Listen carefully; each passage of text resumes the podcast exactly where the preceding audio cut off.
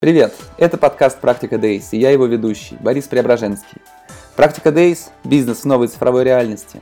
Это ежедневные эфиры о e-commerce, ритейле, технологиях, новых бизнес-моделях и предпринимательстве. Мои гости – предприниматели от малого и среднего бизнеса до участников списка Forbes, топ-менеджеры крупных российских сетей и международных корпораций. Цель «Практика Days» – это расширение кругозора – в эфирах мы узнаем, как на практике работает тот или иной бизнес, о целях, стратегиях, решениях, технологиях, ошибках, перспективах и идеях, которые можно использовать или просто учитывать в своей работе. Всем привет! В эфире «Практика Days», ежедневные эфиры о ритейле, e-commerce, технологиях и предпринимательстве. Я Борис Преображенский и мой сегодняшний гость Имин Алиев – Имин Facebook отвечает за создание и развитие стратегических партнерств с крупнейшими российскими цифровыми экосистемами. Наш информационный партнер в медиабизнесе и технологиях РБ.ру. Смотрите этот эфир и там. Спонсоры наших эфиров – Adspire, рекламное агентство «Медианация», 24TTL, софт для онлайн-мерчендайзинга, Perfluence, продажи через блогеров по модели CPA и Дали, служба доставки для e-commerce. Имин, привет, как твои дела? Где ты сейчас? Давно не виделись. Привет, Борис.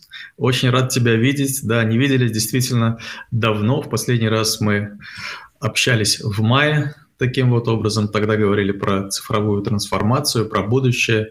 Вот. И с тех пор многое изменилось. А сейчас я в Варшаве. У нас такой с тобой телемост, да, Россия и Европа. И э, в Фейсбуке, в, э, в офисе, который называется Facebook Center in Eastern Europe, ну, правда, сам офис у нас пока еще закрыт. Вот, COVID, работаем из дома, поэтому вот такая уютная атмосфера. В Варшаве холодно, идет дождь, то дождь, то снег. Вот погода никак не установится. Приезжай к нам, здесь тепло и замечательная погода. А, расскажи, пожалуйста, о своем переходе в Facebook. Как выяснилось в комментариях, не все знали, что там работаешь. А, чем этот опыт отличается от твоих прошлых? А, что было наиболее сложным и что тебе нравится в этой работе больше всего?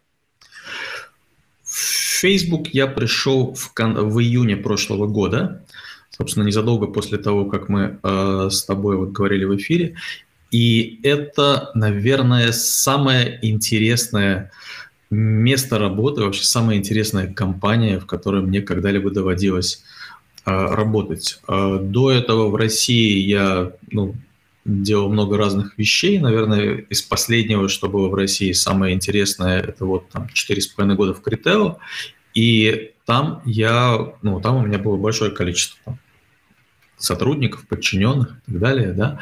Вот здесь э, я, ты работаешь в Фейсбуке, когда ты работаешь один, ну, вернее, в паре с э, напарником, вот, ну, как хороший полицейский и еще один хороший полицейский, вот, э, с, э, который, он Client Solution Manager, я Client Partner, и у нас есть большое количество крупных российских компаний, которым мы помогаем использовать преимущества наших платформ для продвижения своего э, бизнеса на рынке.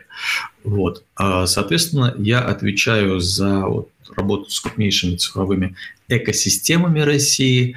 Это Яндекс, Мейл, Сбер, вот, э, э, Озон, Тиньков, такие вот компании вот, и помогаем им расти, с одной стороны, и с другой стороны выстраиваем с ними стратегические партнерства, которые могут стать, э, могут помочь сделать лучше рынок в целом. А можешь привести пример таких стратегических партнерств с э, перечисленными тобой компаниями или с кем-то другим? Что вы конкретно делаете? Да, конечно. Но, например, э, представь себе, что у некоторых из наших партнеров есть огромное количество малых бизнесов на платформе. И вот потенциально э, такое партнерство может выглядеть, как мы приносим свои инструменты, и эти инструменты получают распространение на, э, при помощи этих партнеров на вот этом вот количестве малых бизнесов. То есть на несколько миллионов малых бизнесов сразу можно принести такой позитивный импакт, когда они начинают что-то использовать, и это им помогает очень сильно расти. Вот. Mm-hmm. Пока что подробности, деталей я ну, так не могу раскрыть, пока мы этого еще не сделали. Но э, если провести аналогию с другими странами, да, то, скажем, э, в Штатах у нас вот есть партнерство с Shopify, например. И Shopify помогает э, малым бизнесам работать как с Instagram Shops, так и с Facebook Shops, с другими нашими продуктами. Да. В каких-то странах у нас есть партнерство, в том числе в России, скажем, у нас есть партнерство по WhatsApp, когда э, наш партнер помогает заводить малым бизнесом WhatsApp for Business и таким образом э, работать со своими, э, работать со своими клиентами. Представь себе э, на минутку, ну вот если пофантазировать так, да, что, предположим, у какого-то крупного маркетплейса появляется возможность э, давать своим продавцам, мерчантам, э, возможность общаться в WhatsApp. И ты, когда заходишь на Marketplace, и ты смотришь на карточку товара, ты смотришь на магазинчик, ты можешь сразу в WhatsApp напрямую задать вопрос этому магазинчику, продавцу. Ну, вот это, наверное, такой вот один из примеров того, что возможно. Да? А mm-hmm. дальше уже, ну, по мере того, как что-то будет происходить, я, конечно, буду рассказывать. Ну, ждем такие запуски. Интересно было бы попробовать. А, расскажи, пожалуйста, все-таки Facebook, Instagram, а, WhatsApp Messenger э, с точки зрения инструментов для бизнеса, для большого, среднего, малого бизнеса в России, как, наверное, оптимальнее всего с твоей точки зрения использовать. Мы, собственно говоря, договорились об эфире в тот момент, когда э, был какой-то из анонсов на Facebook как раз об инструментах. И я уцепился за это, чтобы помочь тебя вопросами. У меня не было никого из Facebook, кого можно было вот взять, пригласить и сказать, расскажи, как все-таки наиболее эффективно использовать эти инструменты и есть ли какой-то, может быть, готовый микс, э, который универсальное решение, которым всем нужно брать и использовать? Например, там, берите все WhatsApp, подключайте, берите все, там, делайте так-то на, в Инстаграме. Что-то такое. Ну, Смотри, наверное, универсального такого не существует. Я бы скорее э, поговорил про концепции немножко, да, то есть то, куда мы движемся, и это буквально вот э, история, которая происходит прямо сейчас на наших глазах. А, и движемся мы довольно сильно, именно с точки зрения для бизнесов, да, э, в сторону коммерции. И в частности того, что мы называем discovery commerce. Очень коротко это можно описать так, что э, обычно вот раньше люди искали продукты и товары, сейчас продукты и товары сами находят людей. И это shift, который произошел, то есть вот от того, что называется mass curation, да, когда люди советуют друг другу, что купить, до э, infinite choice, вот бесконечный выбор, бесконечная полка, которая вот никогда не заканчивается. И э, сейчас это идет уже к э, вот, Discovery Commerce, к рекомендациям, да, и, которые становятся все более и более точными. И этот shift, он на самом деле нам кажется, что нам показывают уже достаточно точные товары, ну, которые мы купим. Но э, он все время набирает обороты. Я приведу простой пример, как фокус-группа одного человека. Значит, я здесь в Варшаве, вот, э, работаю из дома, сижу и смотрю, вдруг мне Facebook показывает то, что я никогда не собирался покупать. Он показывает фермера из Испании, который, значит, у них семейная ферма, они, значит, все эко, sustainable производства, и они, значит, выращивают апельсины. У них, значит, апельсиновые деревья красивые в Испании, все-все. Вот, и продают апельсины ящиками, да. И э, я вроде бы вообще вот, ну, ну, где я и где апельсины, это очень далеко друг от друга, но я понял что почему-то в этот момент, что эти апельсины мне очень нужны. Причем я вначале понял, потом я тут же плавно, бесшовно их купил, а потом уже стал думать, окей, мне придет ящик, в нем будет 10 килограммов апельсинов. Хорошая цена, там недорого совсем. Они все, что я буду с ними делать? Ну и дальше под это уже там, через какое-то время там я собрал друзей, мы устроили киновечер, вот, э, значит, смотрели, обсуждали какие-то фильмы, там пили апельсиновый сок, там коктейли какие-то э, делали. Но смысл в том, что Discovery Commerce, она идеально связывает товар или продукт с человеком до того, как он начнет этот продукт, товар искать и вообще задумается о том, насколько ему это надо. Да? А дальше происходит абсолютно бесшовный опыт с минимальным количеством барьеров. Если мы задумаемся про электронную коммерцию в целом, есть такое понятие, да, вот intent-based commerce. Оно, в принципе, распространяется на большую часть э, электронной коммерции. То есть это все, это шопинг э, на маркетплейсах, поиск по ключевым словам в поисковиках. Вот это вот все про это. И понятно, что это очень важно для брендов, для производителей, в это вкладываются огромные деньги, и в то же время это не то, что вызывает спрос. То есть человек приходит с уже сформировавшимся интентом.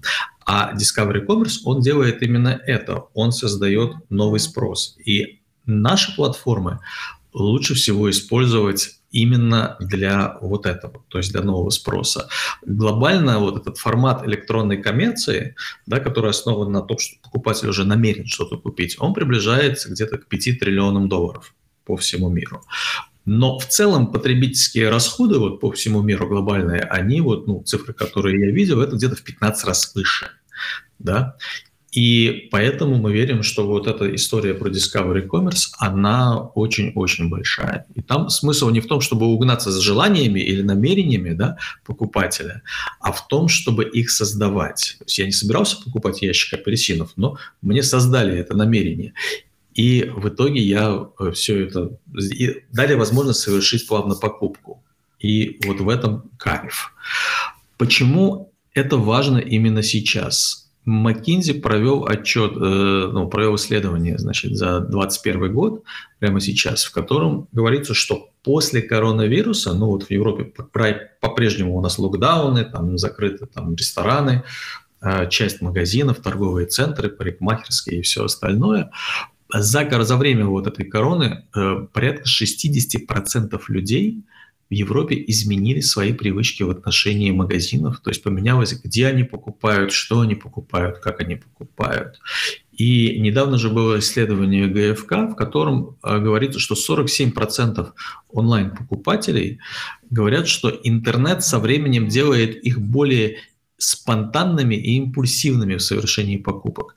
То есть примерно половина людей совершила переход от рутинного шопинга «надо купить пальто» да, к шопингу в режиме 24 на 7. Мне нравится это пальто, я его куплю, я не могу держаться, что мне купить. И это огромный сдвиг, который дальше будет только расти.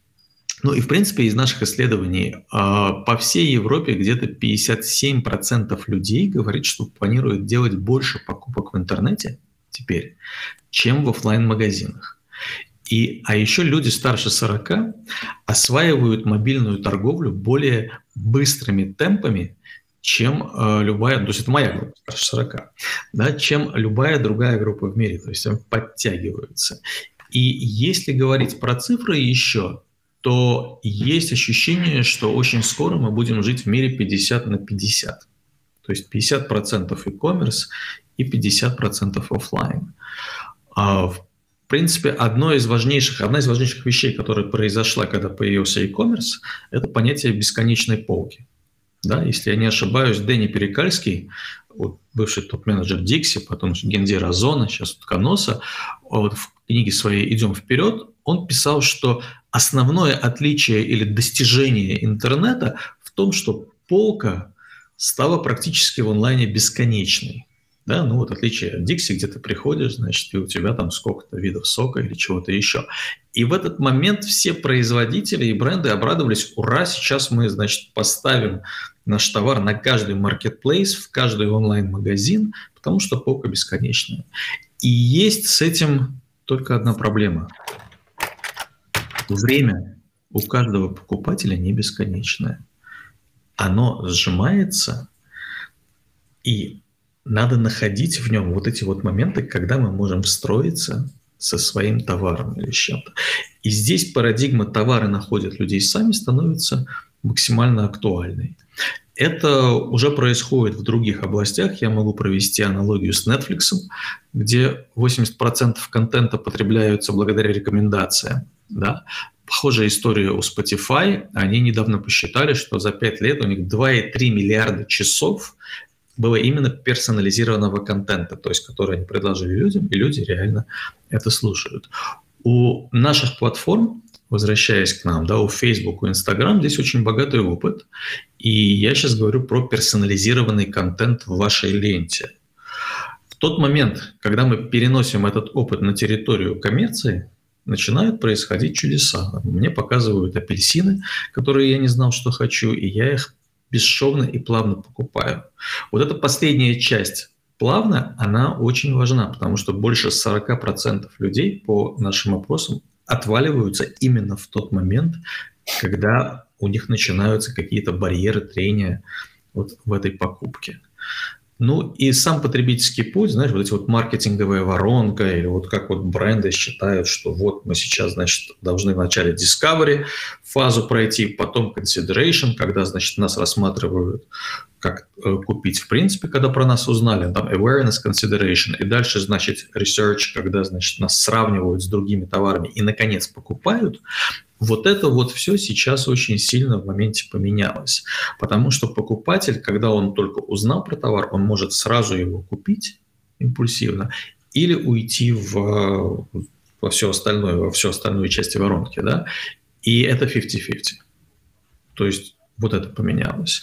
Ну и в принципе, в Фейсбуке, как я узнал уже здесь, инфраструктура, где у нас более 200 триллионов автоматизированных вот этих решений в день, что показывает человеку, и там типа больше трех миллиардов личных вот впечатлений, которые на них основаны.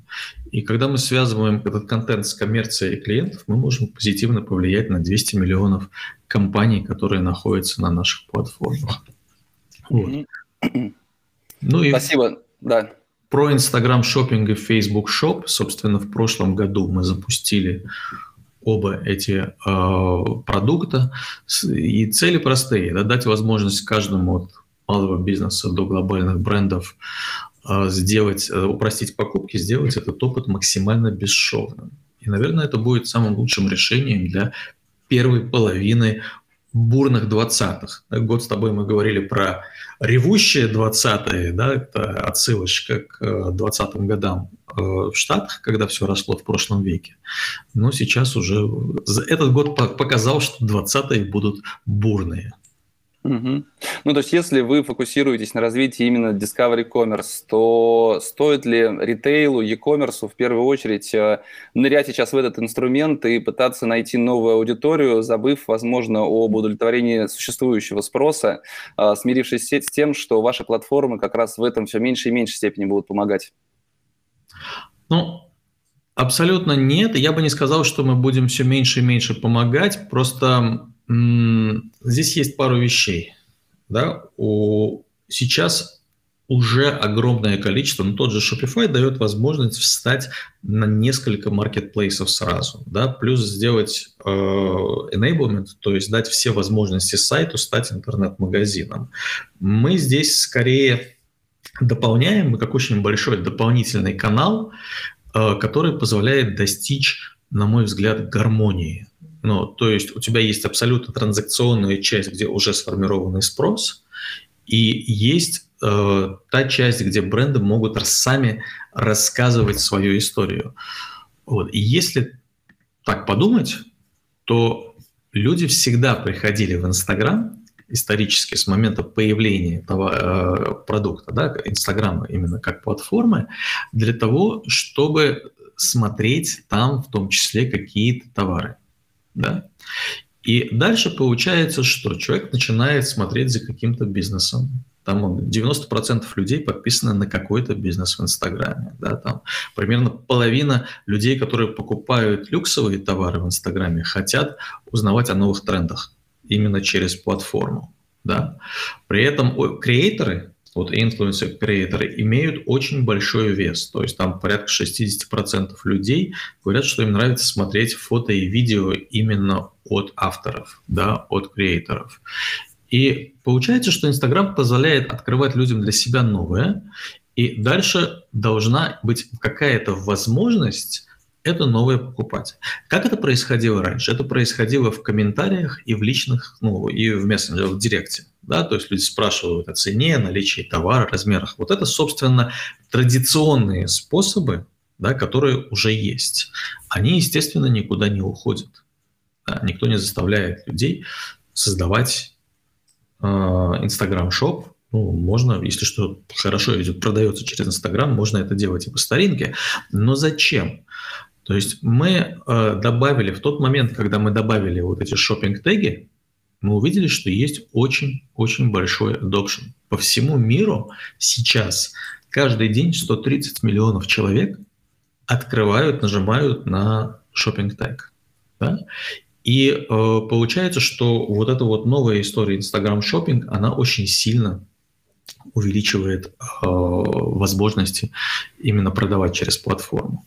Вот. Ну, если интересно, я могу рассказать, в принципе, вот такой, провести такой краткий словарь, что есть что в Instagram э, Shops, да, чтобы было понятно, как с этим работать.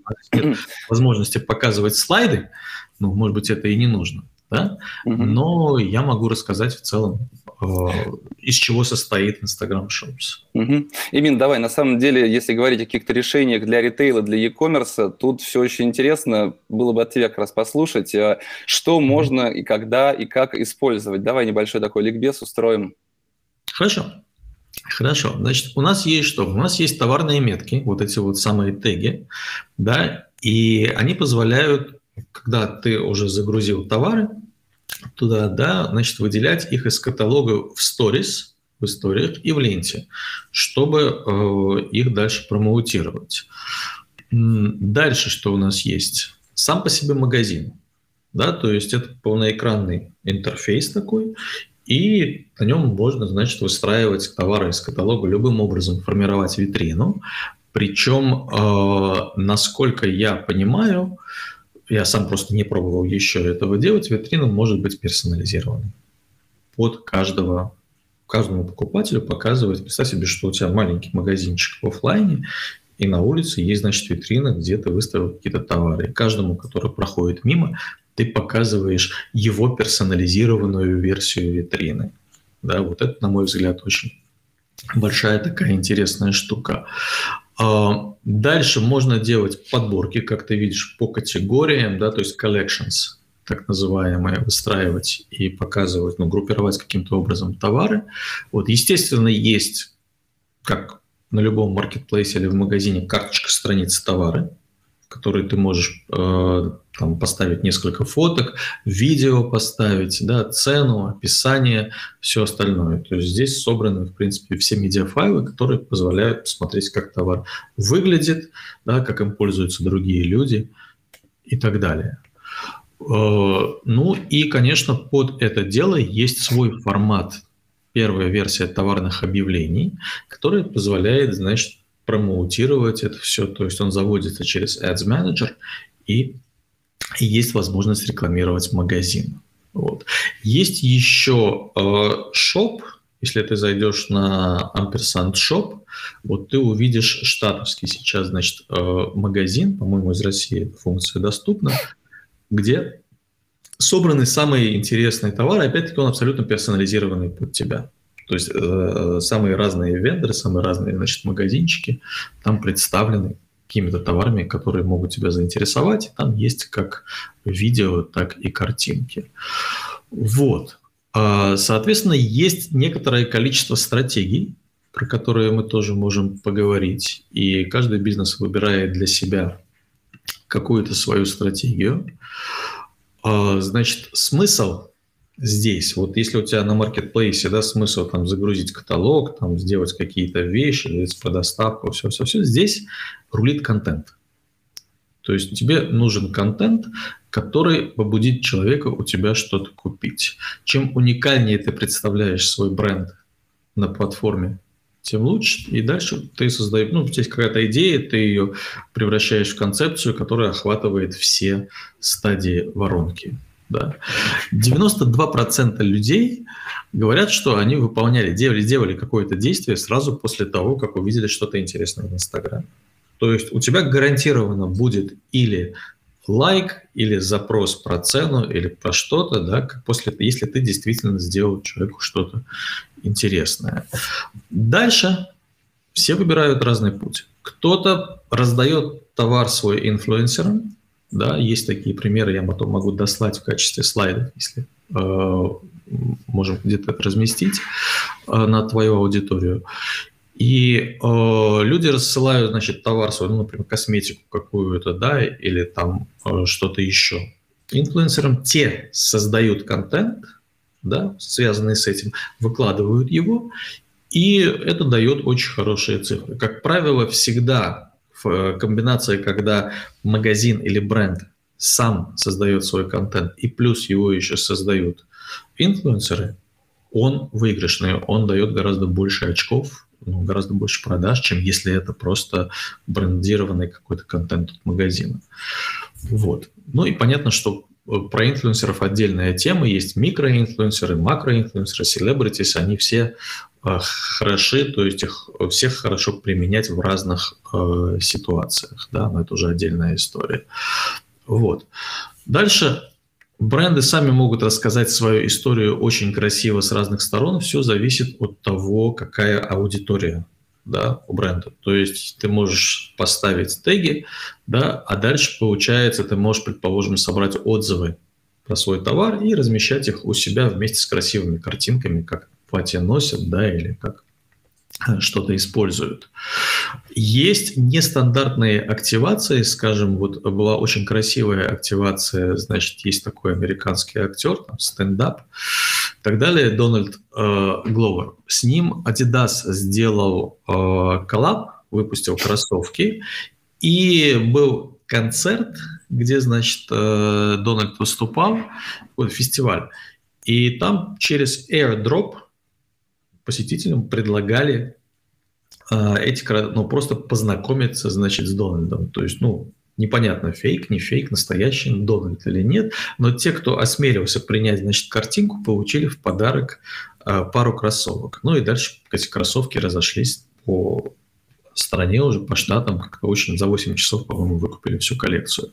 То есть Instagram Shops сейчас хороши именно для таких вот вещей, для каких-то красивых больших роллаутов, да, для эксклюзивных продаж, для запусков новых коллекций, ну и для любого эмоционального контента.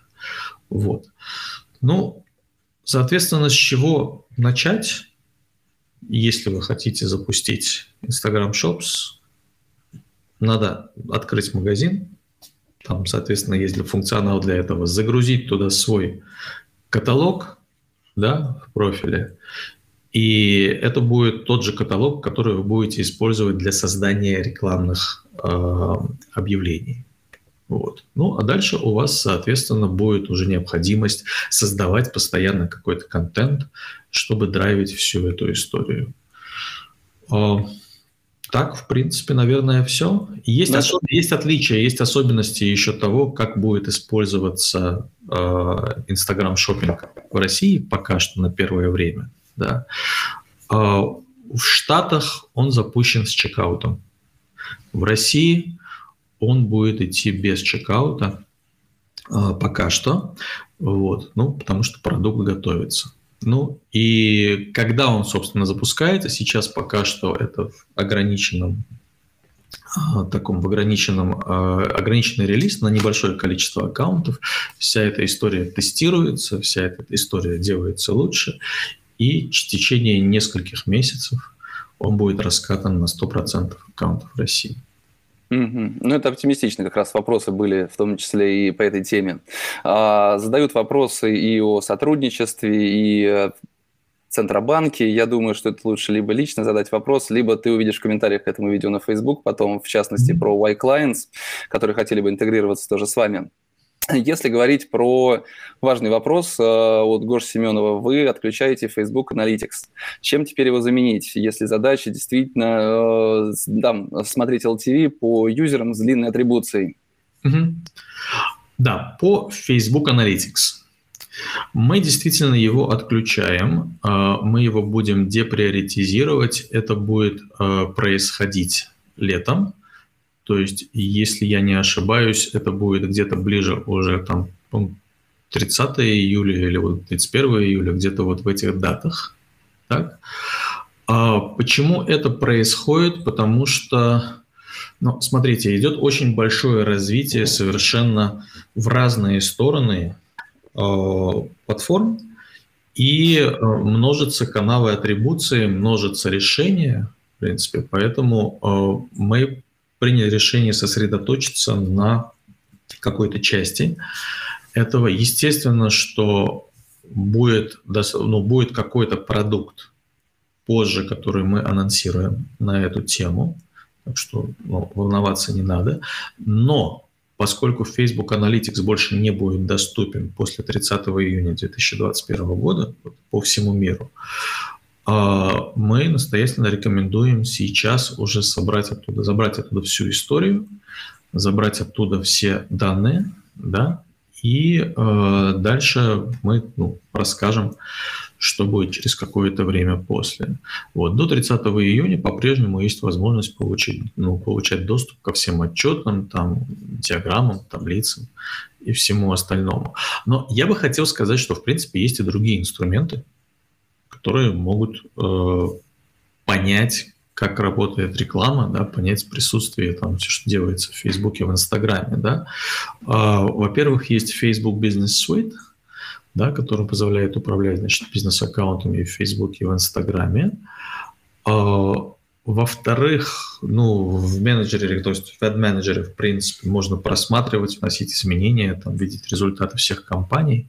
Вот. И есть еще Events Manager, который помогает настроить Э, и управлять там пикселем, conversions API делать сервер-то-сервер, да, и э, все остальные вещи, и связывать э, измерениями э, онлайн, э, ну, веб-сайт, приложение и офлайновый магазин. Вот. Но при этом, когда твой бизнес построен действительно на рекламе, и тебе нужно получить максимум информации, это, конечно, все равно болезненный достаточно удар, как мне кажется, в текущий момент. Но здесь будем ждать, наверное, новых решений, которые... Здесь будут новые решения, но и потом, то есть по частям это можно все равно получать. То есть большую часть информации, которую предоставляет Facebook Analytics, можно получать из вот этих вот э, разных просто мест. Ну, исходя из того, что вы там фокусируетесь на Discovery Commerce, можно ли предполагать, что в целом ваши инструменты будут потихонечку а, как сокращаться и уменьшать возможность а, что-то делать такое выходящее за рамки стандартной модели? Загрузил товары, нажал кнопку «Продавайте» и все, Например, что ты имеешь в виду? Ну, например, строить какие-то там мощную аналитику и пробовать э, различные там в зависимости сегментирования аудитории, еще что-то делать, э, угу. упростить все это и сделать так: загрузил товары, нажал кнопки "продавай" и все понеслось. Знаешь, у меня э, не в эфире, наверное, в эфире когда-то давно-давно был человек, который работает непрерывно, их компания продает очень много через Facebook, Instagram, и он говорил, знаешь, мы раньше исследовали, придумывали разные креативы, что-то создавали, а теперь мы попробовали автоматизированные системы. И оказалось, что говорит, только никому не говори про это, потому что с клиентов не останется. Нажимаешь кнопку э, продавать, фактически автоматизированно все это делается, и сам Facebook создает очень релевантные объявления, которые показывают э, очень высокий результат все-таки есть ли такая стратегия, что сконцентрироваться на разработке вот таких вот инструментов и отключить какие-то дополнительные ненужные вещи, чтобы люди в конце концов сами себя не путали и наиболее эффективно использовали все? Ну, спасибо, очень хороший вопрос. Он подсвечивает Discovery Commerce с другой стороны. Мы действительно стараемся делать э, процесс создания заведения рекламы все проще и проще и проще. Да? И это я вижу на некотором количестве своих клиентов, в том числе довольно крупных, когда есть несколько рекламных кабинетов зачем-то, да, там есть несколько э, ну, видов в одной и той же компании, предположим, да, совершенно разных креативов, и вот это все тестируется мучительно иногда. И вот мой совет действительно э, консолидировать как можно больше, потому что алгоритмы самообучаются, алгоритмы постоянно улучшаются. И, и количество сигналов, оно сейчас ухудшается благодаря изменениям в экосистеме, да, и качество сигналов, то даже тоже окно атрибуции и все остальное. Но оно есть все равно, и мы постоянно даем инструменты, которые помогают значит, поддержать э, качество и количество сигналов э, с нашей стороны. Поэтому я абсолютно, да, рекомендую упрощать потому что время сэкономленное, да, ресурсы и все остальное можно направить на какие-то еще вещи, которые помогают улучшить продажи. Есть очень много всего. Можно оптимизироваться не только на какую-то группу пользователей, можно на LTV оптимизироваться, да, можно точно так же искать лайков, и они будут все более и более релевантные. Да, то есть э, можно, достигнув потолка в перформансе, когда уже вот больше не продается, есть огромное количество возможностей из, делать измерение studies, там бренд lift studies, да, предположим, или... Так, Имин отключился. Сейчас вернется, наверное. Я пока добавлю, что автоматизированные решения – это, конечно, здорово, но наша страна, э, в нашей стране предприниматели научены горьким опытом работы с контекстной рекламой. Когда если ты чем больше используешь автоматизированные решения, тем больше тратится денег и тем ниже становится эффективность. К сожалению, пока это происходит именно так. Сейчас я проверю, куда делся Имин.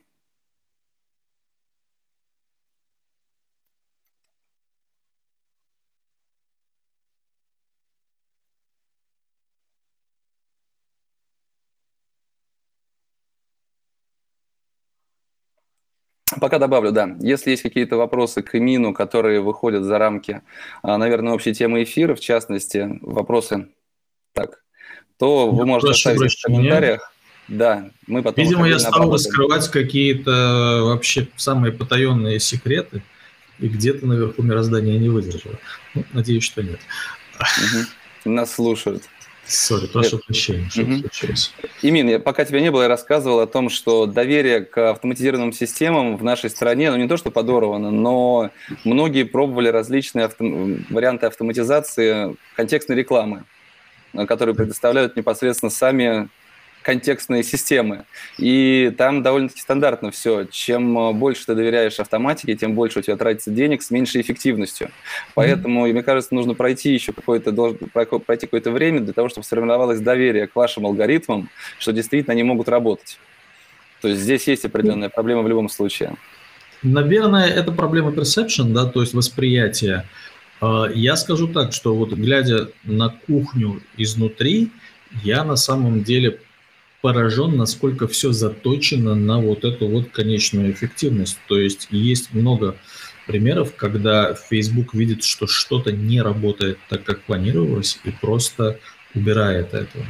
Ну, то есть деприоритизирует какие-то вещи. Да? И э, в то же время как вещи, которые вот точно хорошо работают, мы их э, стараемся приподнимать наверх. Мало того, с э, крупными достаточно клиентами компаниями у нас есть ограниченное количество бета-тестов, которые делаются частично или полностью за наш счет. То есть выкатывая какой-то новый функционал, да, ну, предположим, как еще лучше автоматизировать там мобильную рекламу.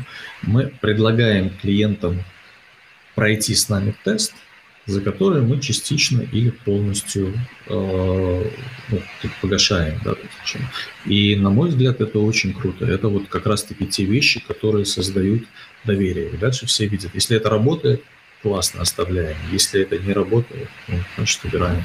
Угу. Начинаем делать что-то другое. А, именно можно ли сказать, что все-таки Facebook со всеми своими платформами движется к формату своеобразного маркетплейса? Um, смотря что, Борис, ты вкладываешь в понятие marketplace? Ну, то есть, если marketplace это как Amazon, то, наверное, ну, я не вижу такой тенденции, да. Если marketplace это как э, сайт классифайдов большой, да, то это уже такой функционал уже существует э, в Штатах, даже здесь в Польше он есть, то есть у меня есть закладочка marketplace, и там частные объявления от людей или небольших бизнесов, но, как правило, больше от физических лиц. То есть это э, функционал, он гораздо ближе к, а, ну, к обычному Pacify. Угу. Но в любом случае в какой-то момент выйдет анонс, что Facebook стал продавать больше, чем Amazon, предположим. Сколько? Есть ли данные какие-то по количеству сделок на ваших платформах, которые происходят сейчас? Вот данных по количеству сделок Э, нету, есть, если я не ошибаюсь, порядка миллиона магазинов. Пока что это не очень много на самом деле, да, то есть, ну, мы запустили это все, по-моему, ну, в прошлом году, то есть год назад или чуть меньше, да, именно вот Инстаграм и Facebook Shops как решение для коммерции. Э, есть порядка миллиона магазинов, которые это, ну, которые, значит, э, работают, сейчас что-то продают. То есть есть огромный потенциал, как говорит Марк, э, мы всегда сделали свою работу только на 1%, да, we're always like 1% done, вот, и я вот это здесь реально вижу. При этом есть очень, понимаешь, как можно стараться взять как можно больше магазинов на платформу, так себе посадить, а можно стараться делать какие-то более интересные инструменты, да, и, и постепенно их выкатывать, то, чего нету у других. Если интересно, я пришлю сайт, потом э, можем его запостить в комментарии. Он про все новые разработки, вот все, что еще будет на платформе. Да? Там очень-очень много всего. Ну, то есть представь себе, наверное, то, что вот мне нравится больше всего, представь себе, у тебя есть, появилась возможность завести персонального ассистента именно для шопинга. Ну, то есть то, что сейчас тебе подставляет система, и ты смотришь, когда у тебя есть время, вот Discovery Shopping, да, а у тебя появляется персональный ассистент, который знает, что ты любишь, там, не знаю, белую футболку с синими рукавами, предположим, э, с каким-то воротничком, и она тебе реально подходит, да, то есть ну, вы как-то с ним обсудили все параметры, и дальше он находит все новое, интересное, что есть, и предлагает тебе это тогда, когда у тебя есть время или желание заняться шопингом. Ну, то есть, понятно, что шопинг идет 24 на 7, но э, есть еще моменты, когда ты просто, ну так, мне надо обновить гардероб, обновить гардероб. Ага, окей, то есть у тебя создался спрос, но ты еще не знаешь, что это, да, и ты начинаешь с этим ассистентом общаться. Вот э, это может быть одна из таких разработок. Да. Дальше начинается совсем уже космос. А, я не знаю, ты видел Oculus Quest? Нет. А, Oculus Quest, это вот эта вот штуковина такая, да? То есть это VR. К нему есть два вот таких вот а, контроллера, и он совершенно потрясающий. Он вышел осенью, и это совершенно другой мир, причем ну, достаточно не очень большой по размерам квартиры, ты надеваешь его на голову, и дальше у тебя появляются какие-то бесконечные вселенные.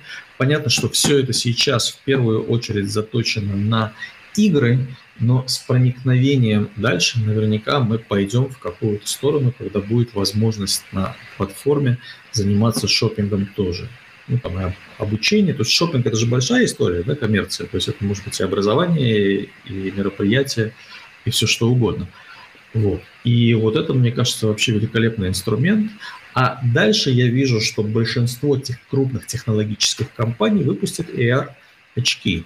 Если ты видел, э, в прошлом году осенью мы объявили о партнерстве с Ray-Ban.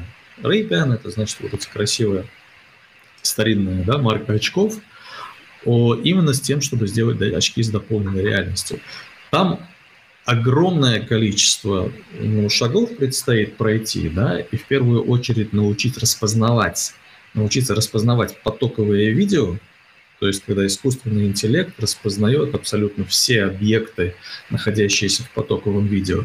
Но представь себе, какая потом, э, ну, какая от этого будет польза, потому что надевая очки эти э, ты можешь они за тебя понимают все, что происходит, они видят уже все, что тебе может понравиться, подсвечивают, дают тебе любую информацию, и все это происходит абсолютно бесшовно.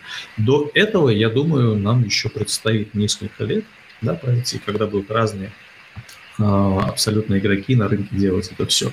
Но, на мой взгляд, будущее шопинга, оно вот такое. Мы по факту, если говорить про ритейл в целом, да, мы же прошли путь какой вот, очень, путь длиной в 100 лет. От того, когда были вот только вот штаты, если брать маленькие магазинчики, mom and pop shops, такие, да, потом, значит, благодаря развитию технологий появились универмаги, кстати, э, и каталожная торговля, да, торговля через каталог. Это появилось благодаря развитию транспортной технологии, то есть железной дороги. Когда люди из маленьких городков начали, значит, приходить в универмаги, э, приезжать в универмаги и там покупать все, что им нужно. А потом появились Big Bucks, вот эти вот магазины еще через 30-40 лет. Это вот типа Walmart, Kmart, Sears и так далее. Да? И там уже стало все сразу в этой большой коробке продаваться. И это появилось благодаря развитию автомобиля. Люди стали переезжать в suburbs, значит, на окраины из центров городов, и для них там стали строить вначале торговые центры, шопинг-моллы, где было много маленьких магазинчиков, а еще через несколько десятков лет стали появляться вот эти большие коробки.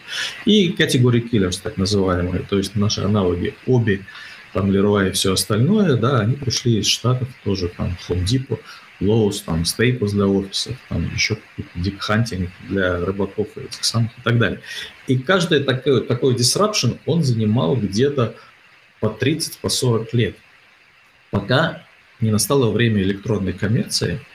И вот дальше получается, что электронная коммерция, она за там какие-то вот эти вот свои, ну, с 90-го, предположим, когда начало, да, сейчас у нас 20 за 30 лет, прошла огромное количество э, витков, разветвилось на очень много вот, маркетплейсов. Вначале были интернет-магазинчики, да, потом стали появляться маркетплейсы, да, сейчас вот добавился Discovery Shop, э, Discovery Commerce, началась Conversational Commerce, то есть торговля через э, WhatsApp, э, Messenger, Direct и так далее. Да.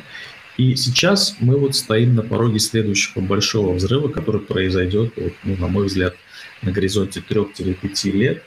Это когда мы все, что мы хотим посмотреть физически, но не можем доехать, но хотим понять этот опыт, начинаем искать через VR-очки.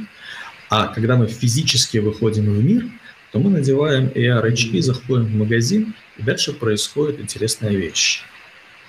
Когда ты сто лет назад приходил в маленький магазинчик в своем городе, тебя знали в лицо. Знали всю твою семью, знали, что ты кушаешь на завтрак, знали, чем ты болеешь, какие у тебя проекты есть. И ты приходил за гвоздями, и тебе говорили, ну, а что ты строишь? Ну, я хочу штакетник, значит, там самый, да, и скворечник себе сделать. Тебе давали гвозди. Когда ты приходил туда через неделю, тебя спрашивали, ну, как там твой проект, вот, штакетник или скворечник, давай мы тебе краску дадим, покрасишь теперь, да. И это была абсолютно нативная, бесшовная история, которая потом, вот эта персонализация сошла на нет, потому что в огромном магазине, там, не знаю, в Home Depot, да, предположим, тысячи людей приходят каждый день, и естественно, что несколько продавцов не могут их всех запомнить в лицо.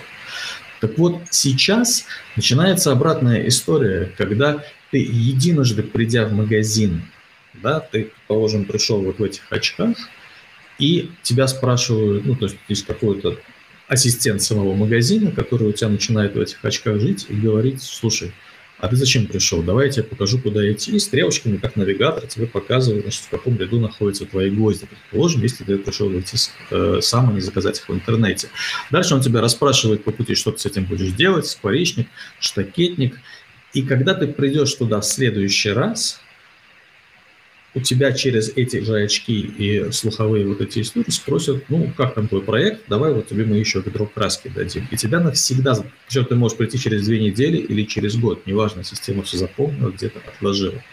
И я думаю, что будущее офлайнового именно шопинга, оно вот за такими решениями.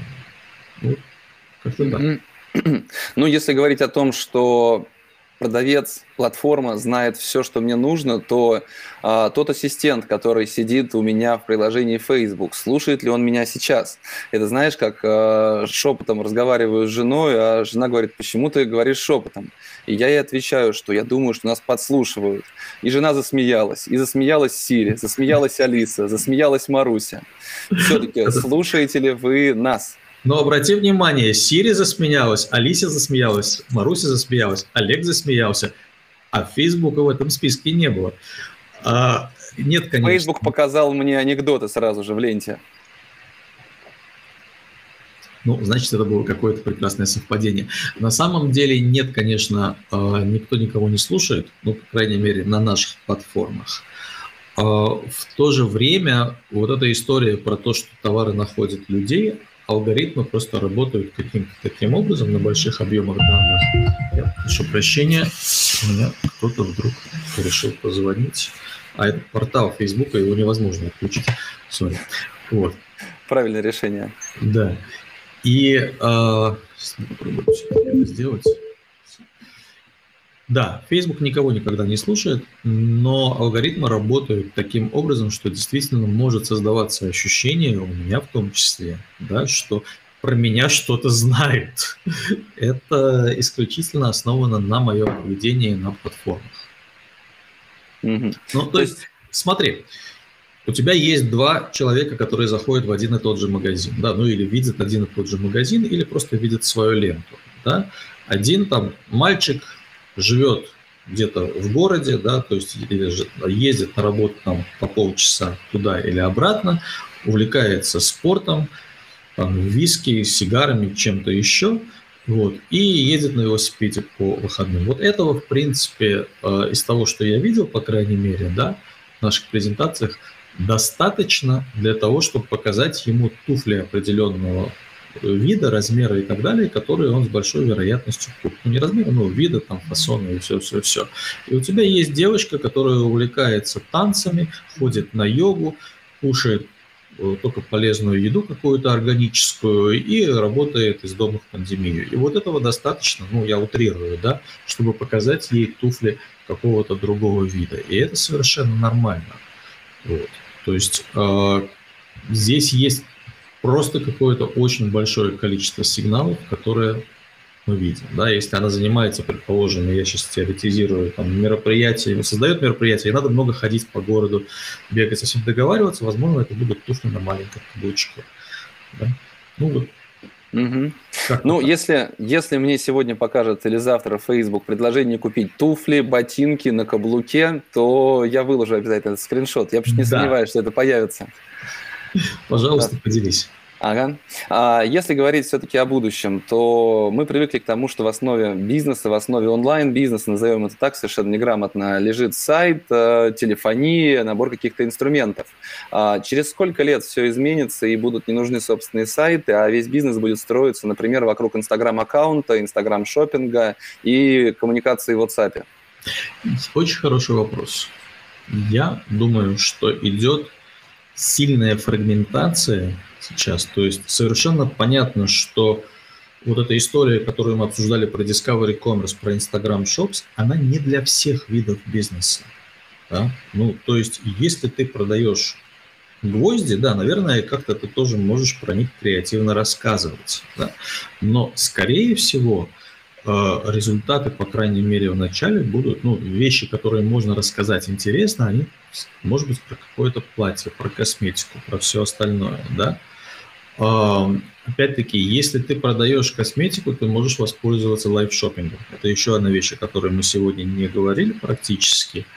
Live shopping у нас сейчас работает так же, как Инстаграм с checkout ом, да, или Facebook с checkout ом в Штатах, да. И как это все работает, оно тестируется постепенно, значит, в какой-то момент это будет э, доступно в других странах тоже, да. И нет единого рецепта, то есть у нас есть э, бизнесы на платформах, которые продают на миллионы долларов товара только через живые эфиры, ну, которые потом можно посмотреть в записи. Для этого есть инструментарий определенный, да, то есть ты устраиваешь магазин на диване, рассказываешь, значит, как краситься, предположим, да, вот своей косметикой, какие-то типсы и так далее, читаешь комментарии, которые идут, и потом, значит, э, быстренько на них отвечаешь живую, создается эффект присутствия вот это. При этом у тебя есть внизу список товаров, корзина, которые обсуждаются в этом стриме. Люди, значит, на них кликают, покупают. И вот это так, очень хорошо работает, если это селебрити, если макроинфлюенсеры какие-то делают, и так продаются товары на миллионы долларов. Да? И это может быть по факту единственным основным каналом, тебе не нужны маркетплейсы, где это представлено, потому что про это ну, знает твоя аудитория, и она вот здесь может купить, да, и больше ничего не надо. Но у тебя может быть какой-то утилитарный товар, ну, не знаю, журнальный столик. На нем можно попрыгать пару раз в эфире. Ну, что ты на нем сделаешь, понимаешь? Вот.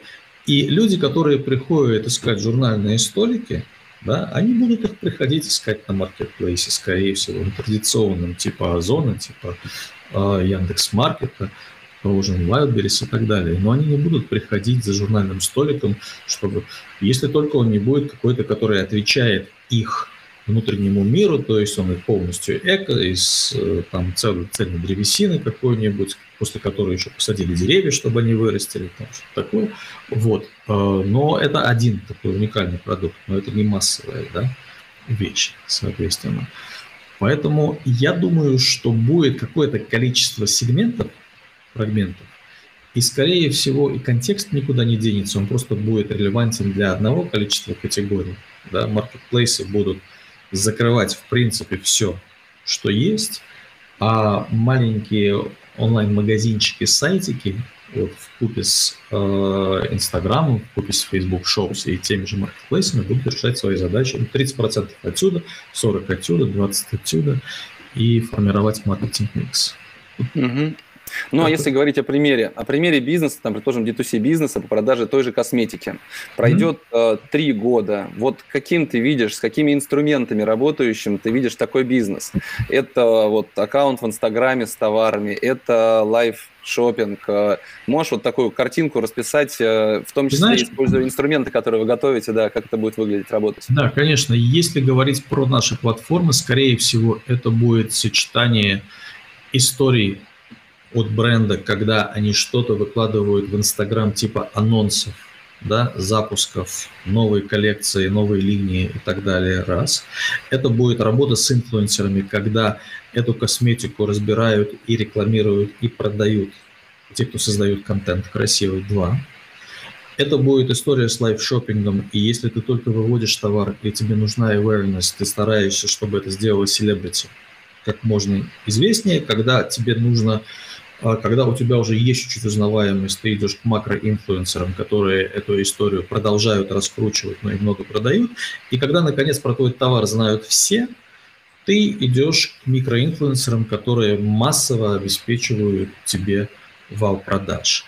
И при этом ты используешь какие-то фишки типа AR-фильтров. Да, ну то есть как эта косметика, вот ты загружаешь фотографию, и на ней, значит, как эта косметика будет на тебе конкретно. Вот эта часть, она тоже очень сильно разрастается сейчас, и она будет становиться все интереснее и интереснее. То есть возможность AR добавить на себя это все и посмотреть, mm-hmm. как это буду выглядеть. Что мне подходит, какие тона покупать и так далее. Ну, AR станет фактически частью вашей платформы, я так подозреваю, через пару-тройку лет. У нас уже есть AR-фильтры. Если ты посмотришь, скажем, made.com, большой такой сайт для дома да, в Штатах, они прекрасно используют AR для того, чтобы, то есть ты берешь этот диванчик там или журнальный столик или что-то и смотришь, как он будет смотреться в твоем интерьере. Ну, то есть при этом, понятно, ты вводишь камеру, у тебя и сквозь камеру идет картинка того, что твоей комнаты, и ты вот сюда смотришь столик. Вот это у нас на платформах, оно уже есть. Дальше это будет становиться просто все точнее, потому что одно дело показать столик в углу, да, а другое дело на собственном лице увидеть, как будет э, лежать косметика.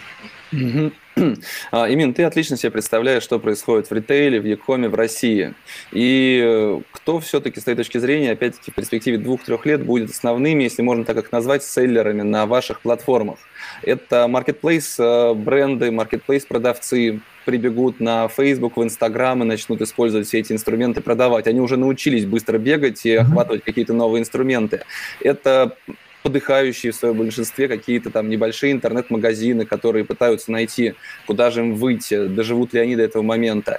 Или все-таки основными продавцами станут ритейл-сети, которые, опять-таки, при твоей непосредственной помощи сейчас э, выйдут, на маркет, выйдут на ваши платформы с какими-то большими, готовыми, не знаю, магазинами, используя полный инструментарий, который на сегодняшний день он, э, в тесте находится, он недоступен небольшим продавцам. Они сразу его захватят, и дальше уже малому бизнесу фактически нечего будет ловить ловить на Фейсбуке, в Инстаграме?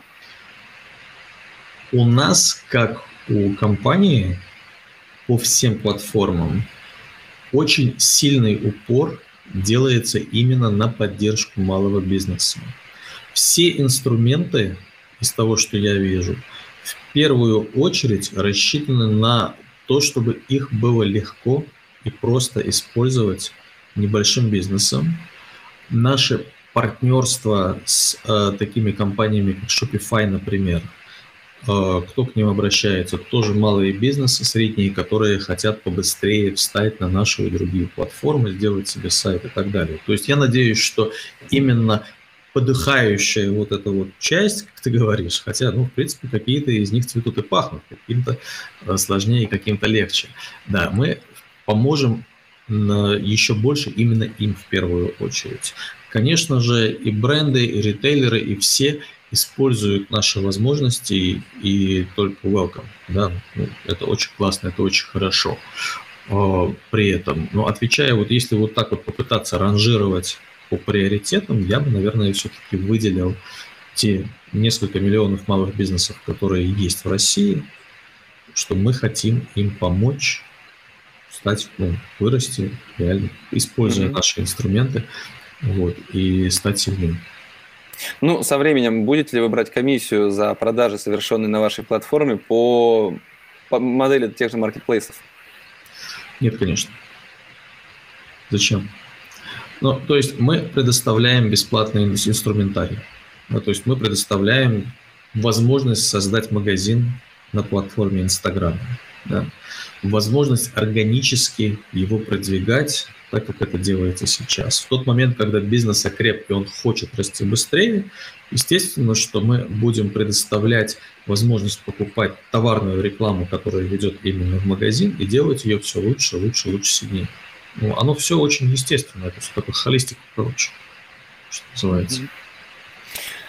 Понятно. Имин, ну это, наверное, последний вопрос. Все-таки можешь ли ты как представитель, даже не как представитель Facebook, а просто как человек, отлично разбирающийся в ритейле, сказать, стоит ли сегодня взять любому бизнесу, будь то какой-нибудь нишевый B2B, будь то большой масштабный B2C, бежать э, и тестировать все абсолютно ваши инструменты, которые есть, в страхе, что не сделав этого сегодня, завтра конкуренты займут их место? Ну, такой интересный вопрос. Ты знаешь, я обычно никуда не бегу сам. Не тороплюсь, да? И советую, ну, тестировать, да. да. Не надо бежать, можно просто тестировать спокойно и смотреть, что подходит, что не подходит. Есть вещи, которые... Инструментарий очень широкий, тестировать все бессмысленно. Да? То есть, если ты, предположим, лайфстайл бренд или Э, магазин, который продает лайфстайл товары там в разных категориях, одежда, там, косметика и так далее. Да, Instagram Shops надо тестировать уже сейчас по мере того, как он раскатывается и становится доступен. Да, если ты продаешь одежду, обувь, там какие-то еще вещи, я бы ну, рекомендовал как можно быстрее. Мы будем э, давать решения для каждой вертикали ритейла. И по мере того, как мы их даем, мы про них будем рассказывать на рынке все равно. И в тот момент, когда каждый бизнес видит для себя, о, вау, там, я продаю мебель, предположим, вот для меня классное решение. Да, классно. А тестировать все подряд? Нет, надо. Угу. Спасибо, Мин, большое за рассказ. Спасибо, что нашел время присоединиться. Буду ждать следующей встречи, наверное, в офлайне. В следующий раз увидимся. А всем остальным напомню, что встретимся 29 апреля в офлайне на International Digital Retail Forum IDRF Online. Кто устал от удаленки, кто хочет встретиться лично, приходите. Имин, спасибо, большое тебе. большое, Борис. До встречи. Спасибо. Пока. Спасибо, что дослушали этот выпуск до конца. Ставьте оценки, пишите комментарии, отмечайте нас в соцсетях. Это поможет новым слушателям узнать о подкасте. Список всех прошедших и программы предстоящих эфиров размещены на нашем сайте practicadays.ru. Наверняка вы найдете там те компании и тот опыт, которые будут интересны и полезны именно вам.